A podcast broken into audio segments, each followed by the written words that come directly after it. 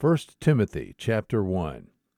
Paul, an apostle of Christ Jesus, according to the commandment of God our Savior, and of Christ Jesus, who is our hope, to Timothy, my true child in the faith, grace, mercy, and peace from God the Father and Christ Jesus our Lord. As I urged you upon my departure for Macedonia, remain on at Ephesus in order that you may instruct certain men not to teach strange doctrines, nor to pay attention to myths and endless genealogies, which give rise to mere speculation rather than furthering God's provision, which is by faith. But the goal of our instruction is love from a pure heart, and a good conscience, and a sincere faith.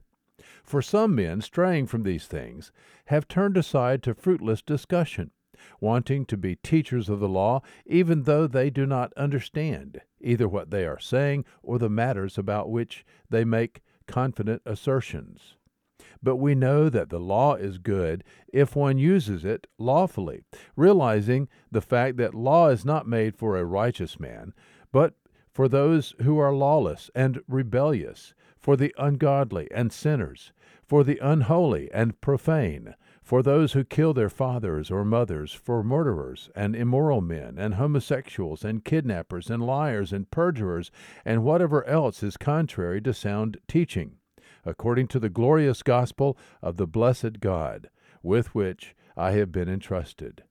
I thank Christ Jesus our Lord, who has strengthened me, because he considered me faithful, putting me into service even though I was formerly a blasphemer and a persecutor and a violent aggressor. And yet I was shown mercy because I acted ignorantly in unbelief, and the grace of our Lord was more than abundant with the faith and love which are found in Christ Jesus. It is a trustworthy statement, deserving full acceptance, that Christ Jesus came into the world to save sinners, among whom I am foremost of all.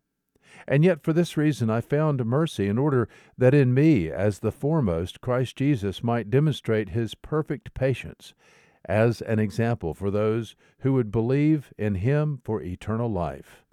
Now to the King eternal, immortal, invisible, the only God, be honor and glory for ever and ever. Amen. This command I entrust to you, Timothy, my son, in accordance with the prophecies previously made concerning you, that by them you may fight the good fight, keeping faith and a good conscience, which some have rejected and suffered shipwreck in regard to their faith. Among these are Hymenaeus and Alexander, whom I have delivered over to Satan, so that they may be taught not to blaspheme. 1 Timothy chapter 1 There is good news today.